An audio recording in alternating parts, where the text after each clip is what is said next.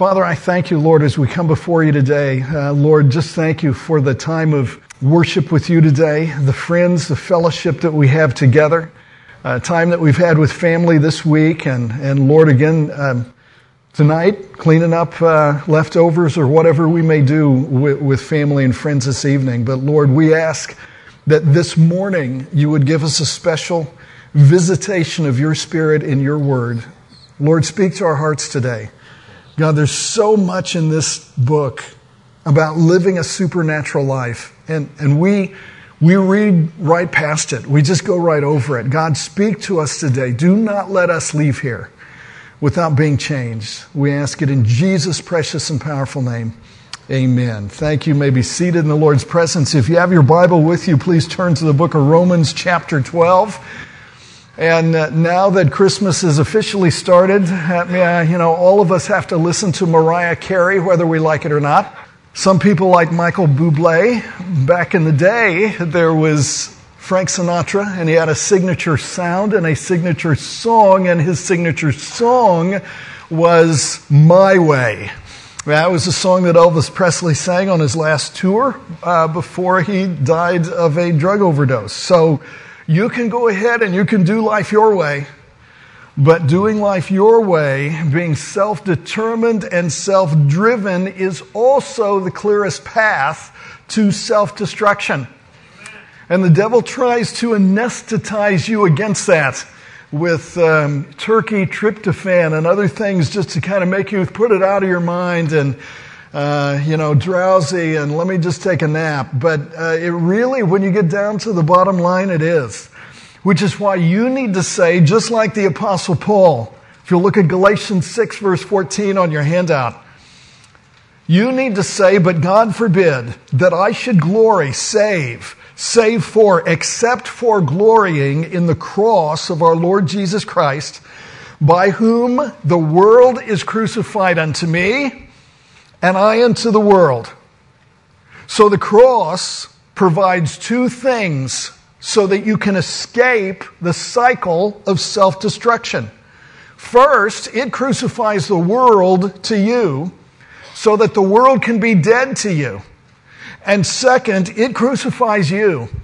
But in crucifying you, it doesn't put you in death. You, you were in death before you got saved. So before you got born again is when you were in death. So crucifying you puts you in Christ's resurrection. Now watch how that works. Also in the book of Galatians chapter 2 verse 20, Paul says, I am crucified with Christ, death. Nevertheless I live life, yet not I, but Christ liveth in me, resurrection life. And the life which I now live in the flesh, I live by the faith of the Son of God who loved me and gave himself for me. So now that you are alive by Christ's life, you have a supernatural life to live. But does that describe you this morning? You know, what bothers me is we're the most affluent generation in the history of humanity, and yet at the same time, we are the most violent, unhappy, and full of despair. So if I were to do a word association test this morning, and I ask what one word comes to your mind when you hear the word Christian, what would that word be? But then if I were to repeat the test and I were to put your name out there in front of other people, what would they say is the one word they associate with you? I mean, wouldn't it be great if it was always supernatural? Unusual in, in a good sense this time. Amazing. Love, grace, Christ. So the 12th chapter of Romans shows us exactly how that can be done. How do you live a supernatural life? I mean, how do you live so much filled with the Spirit that His gifts are evident, overcoming the works of the flesh, so that Christ is prominent conforming your personality to his own likeness, and so that the cross is potent, providing you with resurrection power. There are three simple things in this one chapter, and the first one is this you live the supernatural life Number one, by following God's will. You say, Alan, but how do you follow God's will? Well, you're asking good questions this morning. First, letter A, by abandoning your life to God. Verse 1, look at verse 1. I beseech you, therefore, brethren, by the mercies of God, that ye present your bodies a living sacrifice, holy, acceptable unto God, which is your reasonable service. You know, men and women of the Old Testament would bring their lamb to the temple, and when they brought their lamb to the temple, they would release it totally to the priest. And all ownership over that animal was abandoned, and it became property of God for his people. If you are a believer by being born again, your body is the temple of the Holy Ghost. He is resident.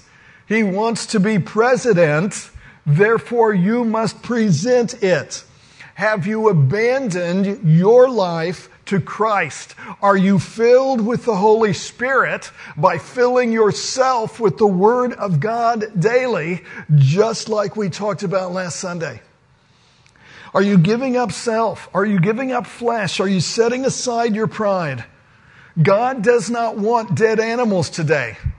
God wants a living sacrifice bodies which he can possess by the Holy Spirit.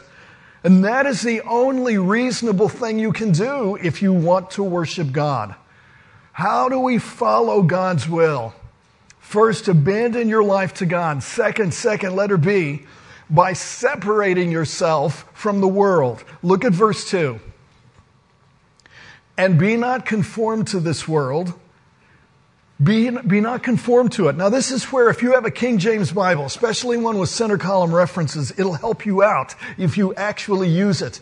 Because most center column reference Bibles will cite 1 Peter chapter 1 verse 14 right here at Romans 12 verse 2. 1 Peter 1:14 says, "As obedient children, not fashioning yourselves according to the former lusts in your ignorance. So this cross reference is given to tell you that the James gang translated that word in Romans 12, 2, that word conformed, as fashioning yourselves according to in 1 Peter 1.14.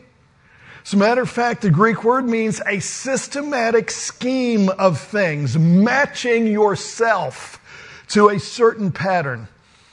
And the most radical, the most revealing, and the most healing truth that some of you will hear all year is this. You do not have to do that. You do not have to conform yourself to this world. You don't have to do that. You don't have to be swayed by the spirit of our age if you just walk in the Holy Spirit. And you follow God's will by abandoning your life to God, by separating yourself from the world, and third, third, the third thing, letter C, is by transforming your life by reprogramming your thinking. Now, verse 2 says, But be ye transformed by the renewing of your mind, that ye may prove what is that good and acceptable and perfect will of God. So, in order to keep from being molded into this world's pattern, your personality has to be modified through metamorphosis. That's what you're supposed to be doing in this life. Uh, you know, this is so backwards. All of this cuts grain, cuts across grain to our culture and our society today because our society says you need psychotherapy and the psychotherapy is designed to make you more of you. And God says, no, baby Baba, you need exactly the opposite. You need to be less of you and you need to be more of me. So you need the type of therapy that is going to metamorphosize your personality. So let's use those simple Bible study techniques again and let's consider again a cross-reference companion passage, 2 Corinthians 3 verse 18. But we all with open face, as beholding in a glass, that means as if we are looking into a mirror, now, normally when you look in a mirror, you see your reflection, and the mirror reflects you. Paul says no, uh, because what happens in the Christian life is this you look into the Word of God, and instead of it reflecting you, you begin to reflect Christ. and beholding as in a mirror the glory of the Lord. We are changed into the same image from glory to glory. How's, how does that happen? By the Spirit of the Lord. So you are changed passively, 2 Corinthians 3, but you must be transformed actively, Romans chapter 12. So now put the two together and you see everything you need to know.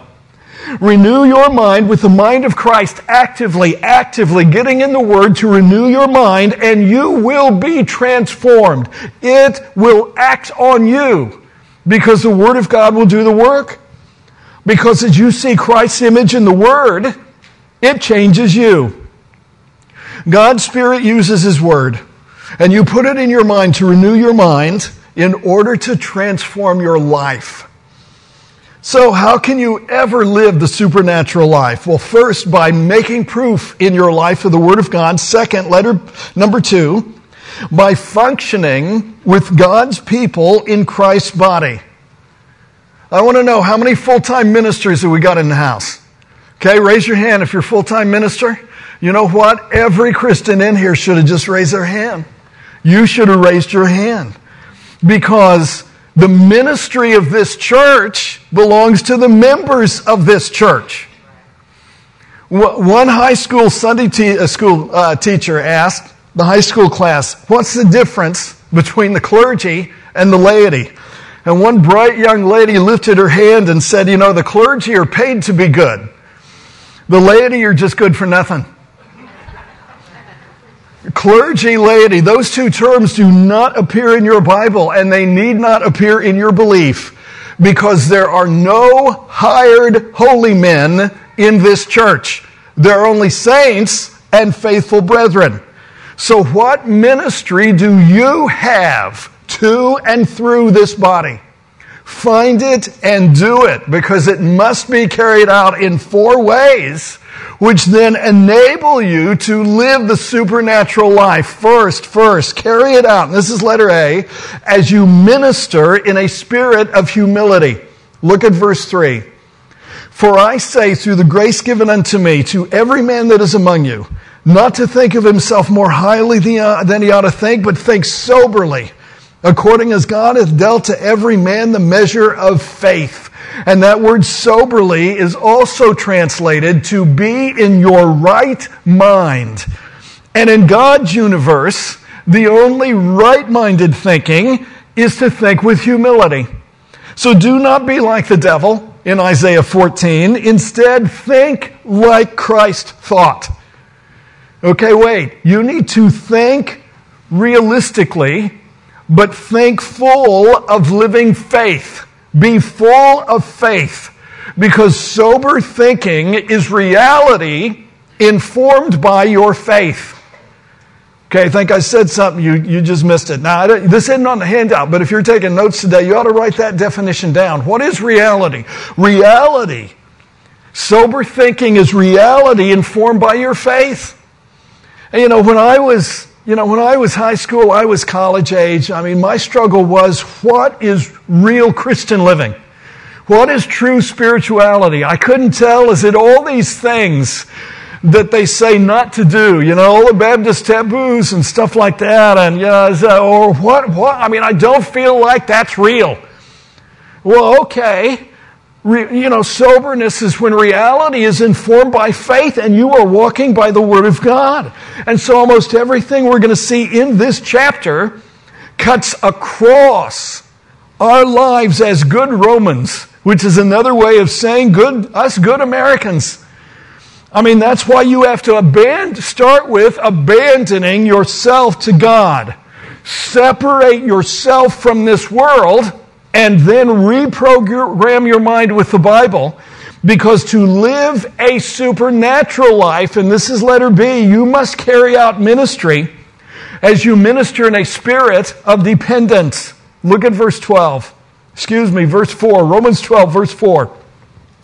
For as we have many members in one body, and all members have not the same office, you don't have the same work, you don't do the same deeds, we should all work, but we don't do the same deed. We are an organism, with different organs. We are a body with different body parts. And, and you know, if my mouth decided one day that it wanted to be where my armpit is, would you check my breath for me if I ask you? Some people do have the same function, and, and that's because they comprise a system. I mean, we've, you've got a cardiovascular system, and uh, we have different systems that operate in this church, but then there are people who have totally different functions, and yet we are all dependent on the same head. So sometimes people thank me after the service, but the people up in the booth, they got the thank, thankless job. And people on the lot or in the lobby, I mean, they're thanking you for coming this Sunday, and yet they've got the thankless job. You know what? I hope everybody thanks those who are working with our kids and with our youth. Because that is a system, and what makes, that is what makes us a functioning body of Christ. Now that means that a spirit of dependence has to be complemented, and this is letter C by a spirit of cooperation. Look at verse 5. So we, being many, are one body in Christ, and everyone members one of another. So the body is unified, even though it is not uniform. And it doesn't have to be uniform in order to be unified. I don't need a hand on, on my hands on my legs and my feet. I need feet on my, on, uh, on my legs. I need hands on my arms. I don't have to have the same thing every place because we don't have to be uniform because we are united. And the thing that unites us is humility. It is dependence and it is cooperation. And that cooperation is what keeps us from being in competition. So to get everyone to that level, including you, well, then a fourth thing is required. This is letter D. It is as you minister with a content of spiritual gifting. Look at verse 6. Having then gifts differing according to the grace that is given unto us whether prophecy, let us prophesy according to the proportion of faith. Or ministering, let us wait on our ministering. Or he that teacheth on teaching. Or he that exhorteth on exhortation. Or he that giveth, let him do it with simplicity. He that ruleth with diligence. He that showeth mercy with cheerfulness. You know, as we read down through that list, the Holy Spirit should have been speaking to you. There should have been something on that list that the Holy Spirit just rang a bell and it's like gong. Oh yeah, you know, I teaching. I've never taught before, but you know, maybe I ought to be doing that.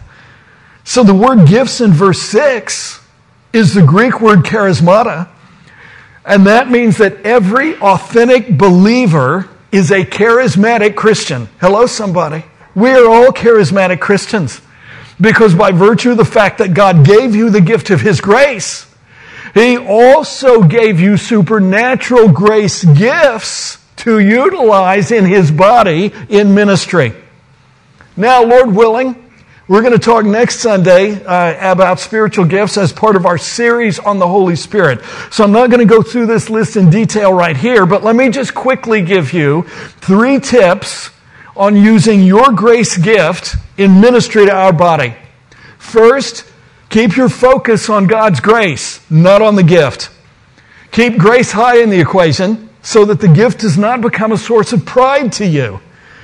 Because grace is what keeps differing gifts from becoming sources of division. Second, choose your primary ministry according to your gift, but not limited to your gift. You say, well, you know, yeah, and there was, you know, the Holy Spirit rang a bell. And I think, you know, maybe I need to sign up here and I need to start doing this thing. Uh, okay, so start, start with where you are gifted. But if there's a particular Sunday that, you know what, we were going to need you someplace else, I think the Holy Ghost is big enough to gift you for that new opportunity. Otherwise, we become so specialized, we get paralyzed. So, if you have the gift of teaching, you still need to serve. If you have the gift of administration, you still need to give. And the grace gift of God will lead you into supernatural living. And so, third, third bullet point, if you do not start ministering with a gift, you will atrophy in your growth. And I don't know, maybe when you were growing up, you were a kid, maybe you had a broken leg, or maybe you had a friend who had a broken leg, and you know, back in that day, they had uh, casts in such a fashion that you take a, a, sharpie or a magic marker and you could, you know, uh, sign sign their casts and stuff like that. But then, when the cast is taken off six or eight weeks later, what you see is that the calf has shrunk, and the leg shrinks, the muscles shrink because they are not used. Why would you miss the opportunity God is giving you to live supernaturally? I mean, you can be as strong as you want to be in the body of Christ, doing what God wants you to do. But to do so, you must follow God's will. You must function as one of God's people in Christ's body. And third, third, this is number three, you must live with radical supernatural love. The attention getting testimony of a Christian is if your word association results with the word love. Because love is the fulfilling of all the law. And love is the rule for following all the rules. And, and Jesus said love is the new commandment to enable you to obey all the old commandments.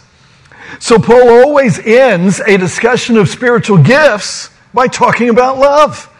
I mean, he does that in 1 Corinthians 12. He talks about gifts. Chapter 13, love. He does that right here in chapter 12. We saw the gifts. Now he talks about love. And he talks about three specific areas that enable us to live our life driven by love. Because first, this is letter A. He shows us the definition of all sufficient supernatural love. Love has a disposition and therefore has a peculiar definition. And the dis- disposition is to be, and this is number one, authentically displayed. Verse 9. Let love be without dissimulation. Do not fake it, or you will not make it when it comes to love. But if its disposition is truly not pretend, not simulation, then its definition can be derived as ideas and emotions, and this is number two, which are morally discriminating. Verse 9.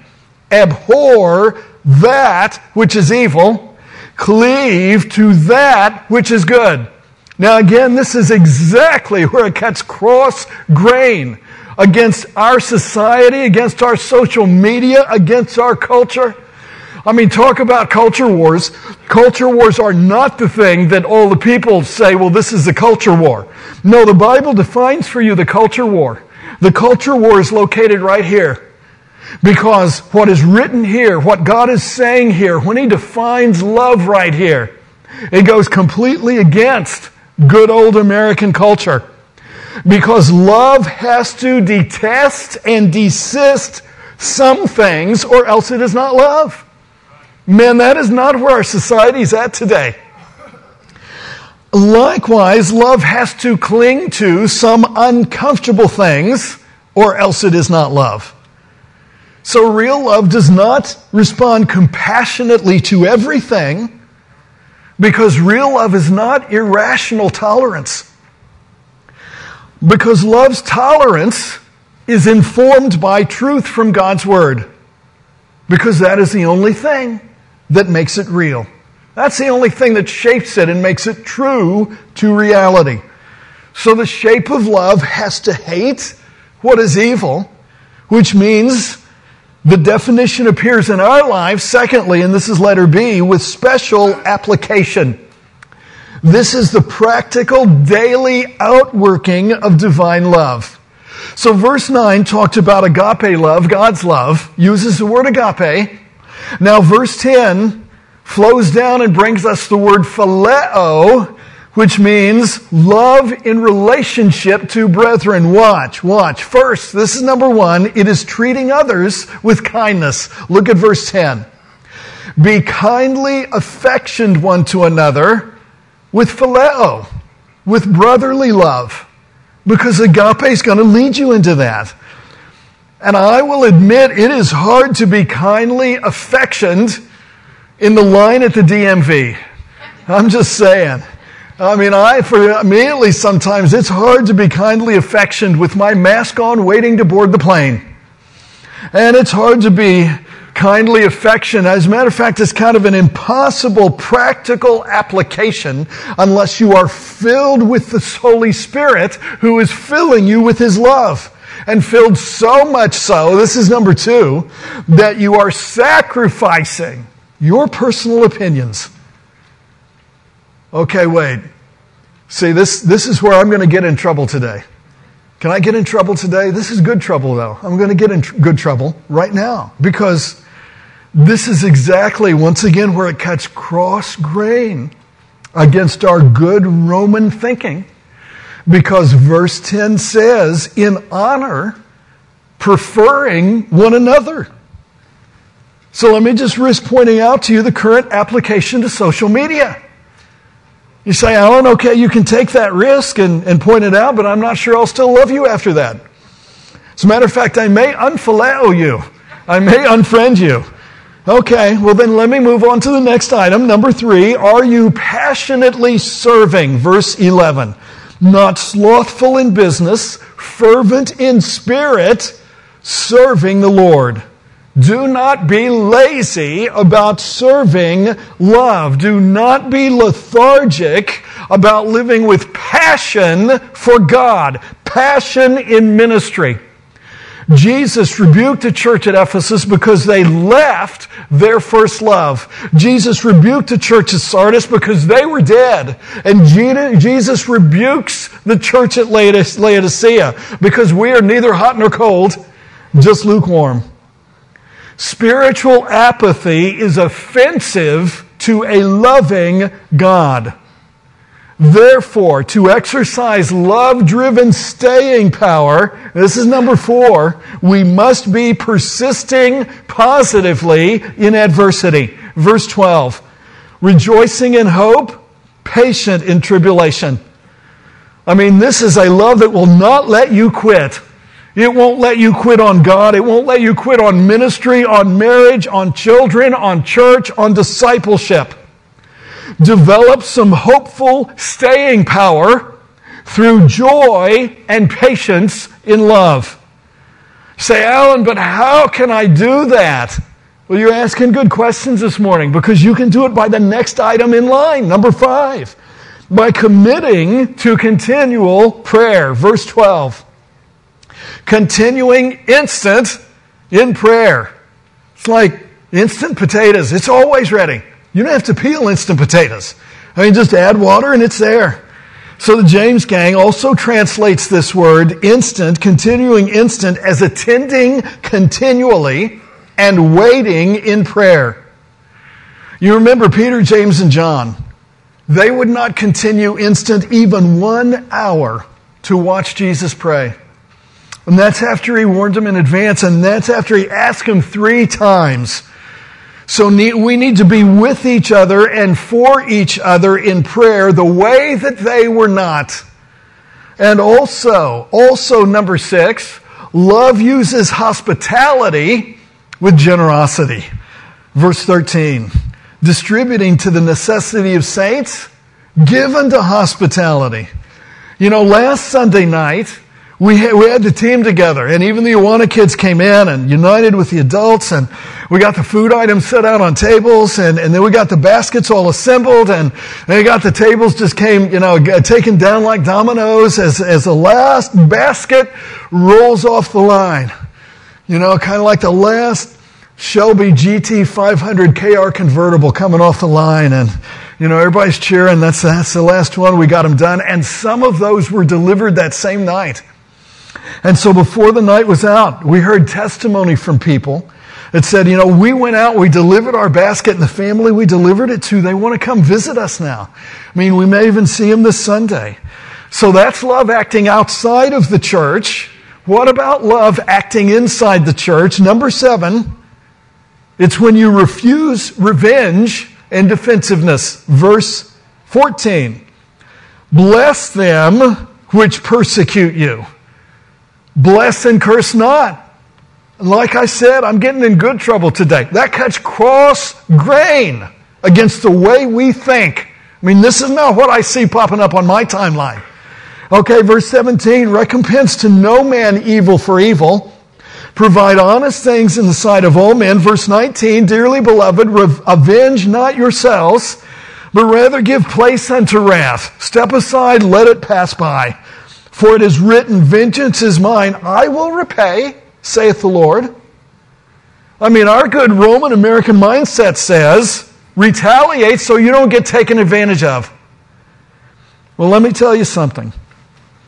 Any ministry that's real ministry is being taken advantage of.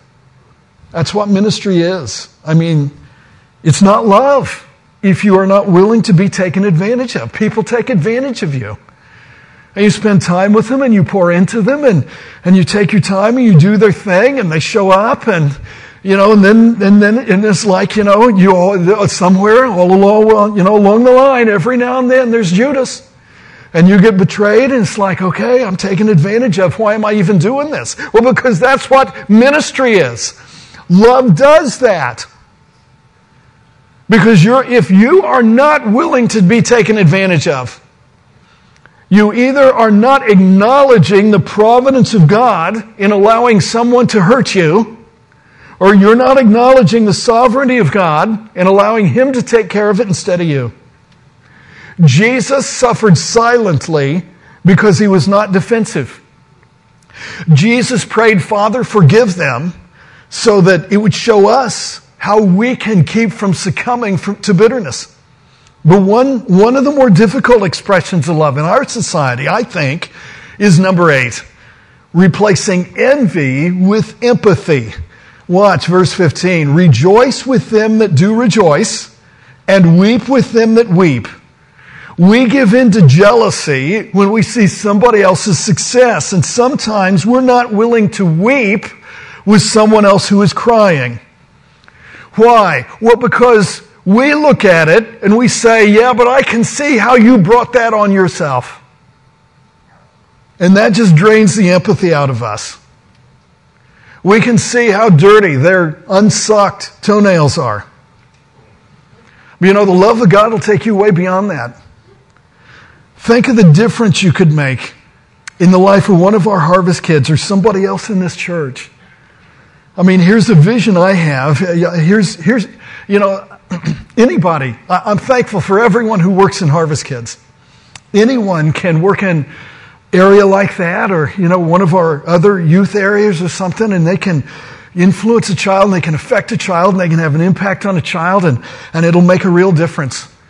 But you know, you know the people that would impact harvest kids most, most? It, it's the young people. It's the people who they look at and they say, you know, I'm gonna, here they are in here, wearing their letter jacket. You know what? I'm gonna be in a letter jacket in a few years and, and am I going to be able to represent Christ like that? I mean, well, I can't believe that, you know, they're, they're this. And, and, you know, they're all that in the school they're going to. And yet, they're taking time to be with me on Sunday and take the Word of God and teach me on Sunday. I mean, those are the most powerful impacts. And I, I thank God that we do so much better than so many other churches, so many other churches the oldest people are working with the younger kids, and praise God for that. But the most impact is when we have young people, young couples, couples with young kids, influencing and working with, with the youngest kids in the church. I mean, setting that aside, just think about the difference it would make in your home if you acted like this and you were this type of example to your own children. The difference it would make in our city to have an army of amorous agape lovers like this. Because then, then we would be, number nine, replacing conceitedness with humility that breeds unity. Verse 16. Be of the same mind one toward another. Mind not high things, but condescend to men of low estate be not wise in your own conceits. No aristocracy, no caste system, no hierarchy, no prejudice based on ethnicity or economics. Man, these are the key things. These are how Earth's earliest disciples turned the world upside down. And this is what will turn the world upside down because this is certainly upside down to the world. I mean, this is cross grain.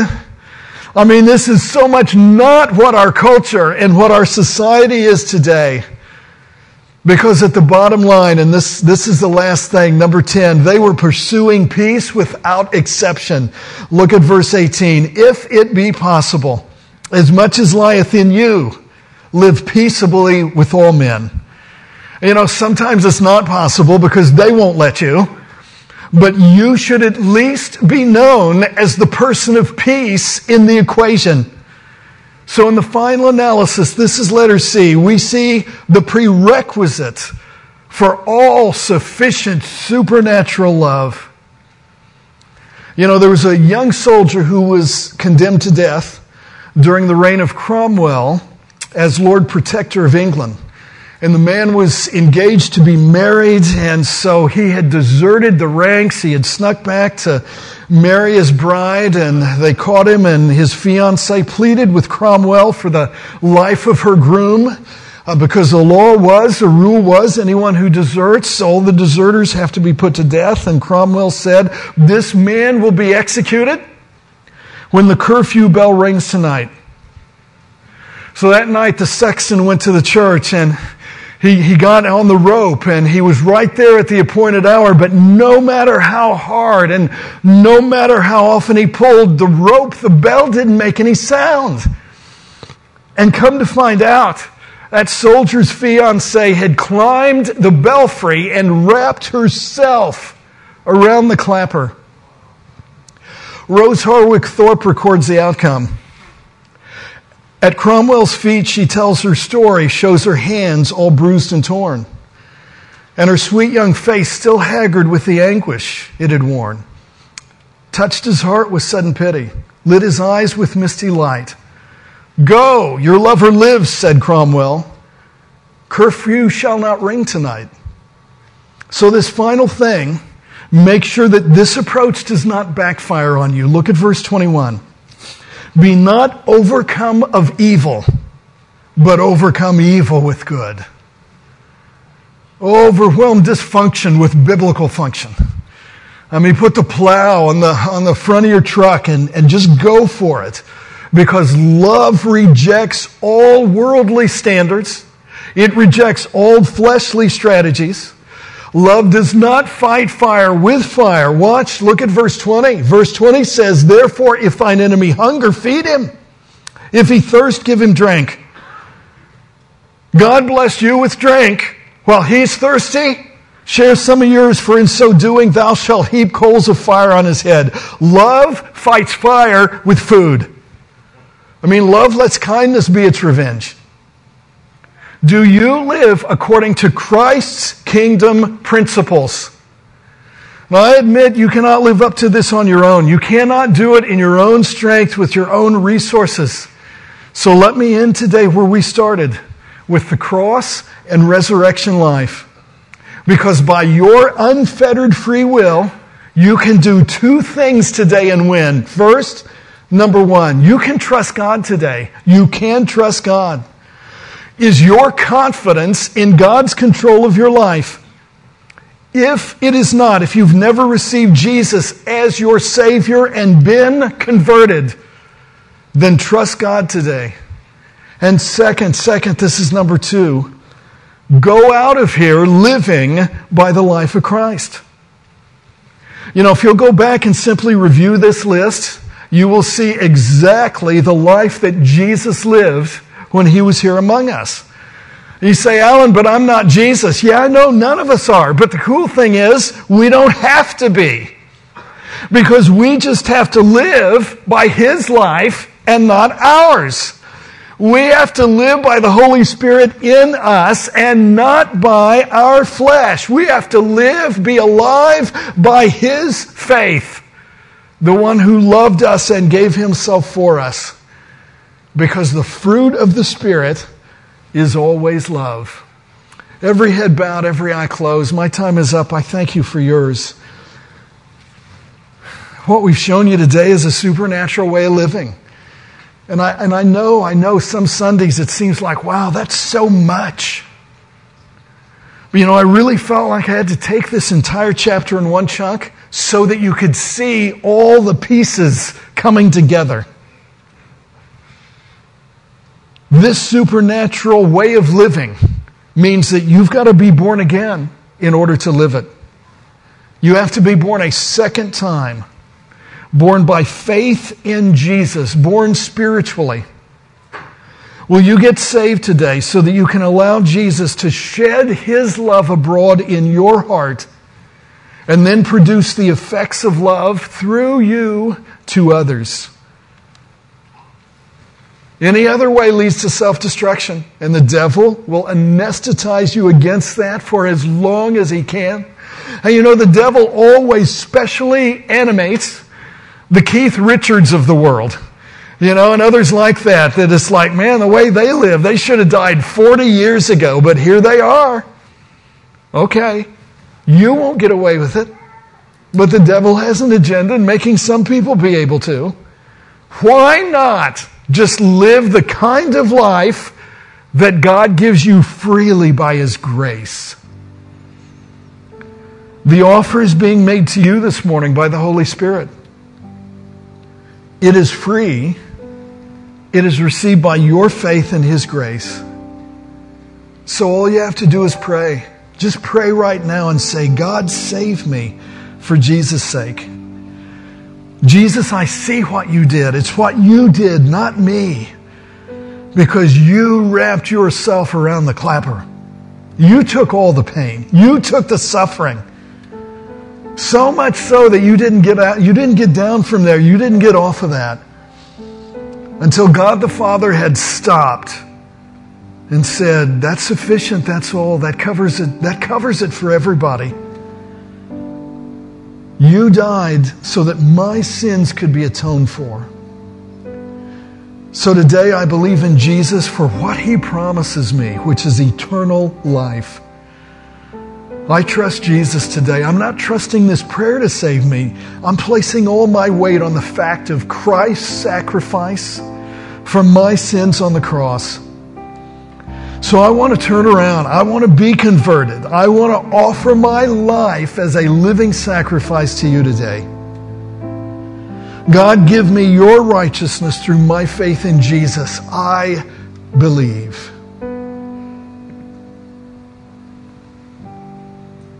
mean, how much do we need that today? Thanksgiving's been shoved aside. We go straight from Halloween into Christmas. You know, I was watching some of the Christmas children's programs Friday night. And it's like none of them mention Christ. Christ was nowhere a part of it. It was, it was totally pagan in idea. You got a tree and you got light. Nothing said about Jesus. But if you'll pray today, God will put you in Christ, He'll put the Holy Spirit in you. And if you did pray, then come meet us here at the front. And let us record it and rejoice with you because I have a book that I wrote on next steps for new believers. And I want to give it to, uh, give it to you to take with you. Go ahead and stand if you would. Bump elbows with your neighbor. Next Sunday, we're going to see in detail the gifts that the Holy Spirit gives you. Father, I thank you today. I thank you for your word. I thank you for meeting us. I thank you for meeting our needs. And so much so more. It's more than just meeting our need. Lord, what you have given in us is a well of life springing up that goes out to others. And if it doesn't do that, if we're not letting it do that, that is why we got the psychosis we got. That is why we have the problems, the issues. God give us grace to have the patience in tribulation and to have the right disposition as we walk in your spirit and your word together as a church. For we ask it today in Jesus' precious and powerful name. Amen.